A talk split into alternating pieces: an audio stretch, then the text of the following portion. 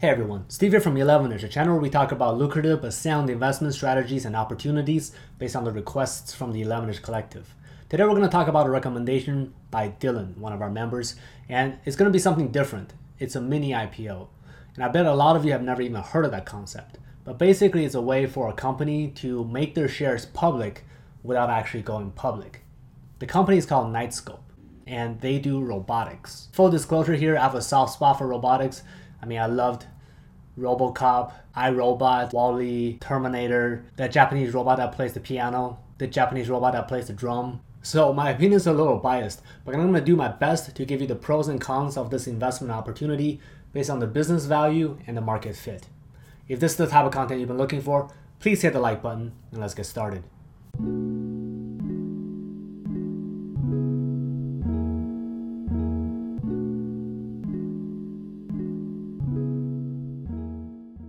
So give you a little bit of context, Knightscope does passive security robots. So essentially you can think about malls to parks, facilities like you know office buildings where instead of hiring a security guard or having police presence, you can have one of these robots. It's got a shit ton of sensors built into it, along with its AI technology so that it can wander around like a Roomba, but does security instead. The first positive I want to talk about this business is its numbers add up really, really well if they can create adoption. So essentially, they're offering robots as a service. It's a subscription based service where you pay per hour for those robots. Based on the numbers they've provided, they're essentially expecting to make $50,000 per robot per year. And each robot has a five years lifespan. That's pretty good. $250,000 for five years per robot. The numbers also adds up for the other side because you can imagine a security guard will cost you $20 or more per hour. This robot will cost you between six to twelve dollars per hour. That's a huge savings. At the same time, you can basically reduce this unwarranted tension of having a security guard on site, and at the same time, a robot can be more objective in observing and quantifying crime because it's just a robot, basing you know what it sees on algorithm. It can also see a lot more because you know it's a robot. It's got eyes like spiders. The second reason why I like Knightscope is that they're leveraging a land and expand business strategy.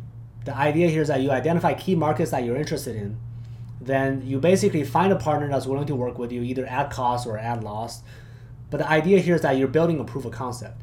You have a set of key metrics of like reducing cost, reducing crime, etc., etc. You prove that it works. And then once you've proven that it works in this business vertical, then you find other businesses in the same industry, same vertical, and say, look, it's proven that it works. This is why you should buy our service as well. This has gotten them into hospitals, malls like Westfield, into uh, sports arenas, into even military related applications. These are all really, really great signs for the fact that they're taking this landing approach and the landing bit is working out. Now they need to expand further. One thing to note also is that in order for them to play in the hospital space and the military space and you know police departments, they've most likely passed compliance certifications, which is a huge roadblock for a lot of companies to go into in the first place. So this gives them an opportunity to be first to market and also, you know, as long as they prove efficacy, then they have a huge growth potential here. The third reason why this company might be a good investment right now is the political climate that we're in, especially in the United States, where everyone is advocating, where a lot of people is advocating to reduce, you know, police presence, reduce their budget. This might be a really reasonable compromise. This is kind of like the body cam play. The rationale here is that governments are very much not inclined to cut budgets because if they reduce the police budget and the crime goes up, they're still going to get blamed.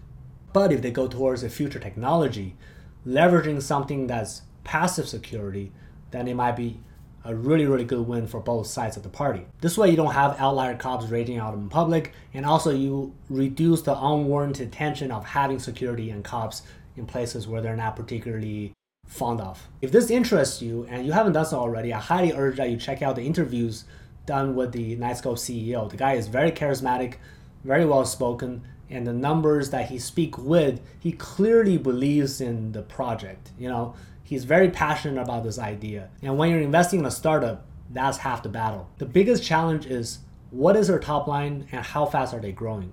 Especially because this is a private company, there is a lot less transparency. It is interesting that on their site, they're hosting an analyst report that basically says in 2018, they're making $3 million in revenue. And that's how they got to a $300 million evaluation at $8 a share. Beside the fact that I don't think $3 million in revenue justifies $300 million in valuation, those numbers are from 2018. I'm questioning what their growth was in 2019. And even if they had a 5x growth in 2019, that's a great sign for growth, but still the top line is very, very low. The second risk I want to highlight is the fact that this company, if you invest in it, it's going to be very, very illiquid until they go public. The only way you can sell your shares is essentially in a secondary market because it's not on NASDAQ, which means that you're going to tie up your money for however amount of time. Now, the amount of time is the third risk that I want to highlight. It took me quite a bit of time to research, you know, all of the nuances of a mini IPO, and there was only one site that highlighted this specific detail that I'm not 100% if it's right or not, but I think it's worth highlighting here so that you can correct me if I'm wrong. And it says if the company blah blah blah has a public float of more than 75 million or annual revenue greater than 50 million dollars, the company will enter a 2-year transition period to begin complying with the reporting requirements of fully public companies. Please do correct me I'm wrong, but based on what I just read, if this is accurate, once this round is over, there's going to be 2 years before this company goes public. You have to really believe in this idea and think that it will make you a ton of money in order for you to tie up your money like that. So all in all, I think this company offers a very interesting value proposition. And market fit, I think is there. But in terms of timing, that's very speculative. It can happen. It's more likely to happen right now. But that doesn't mean that it will happen right now. Even successful VCs have a hit rate of 30%. If they can have 30% of their companies to pay out, then they are a successful VC. So if you want to invest in this company, I highly encourage you to think about it the same way, in the sense that there is 70% chance that you will lose your money. And also, you have to think about the fact that your money will be tied up in this company. So the amount of money you want to invest should be limited as well. Alright guys, I hope you found the summary useful. If you have any questions or concerns or other requests, please leave a comment. And if you haven't done so already, please hit the like and subscribe button. Thanks for watching and I look forward to working with you next time.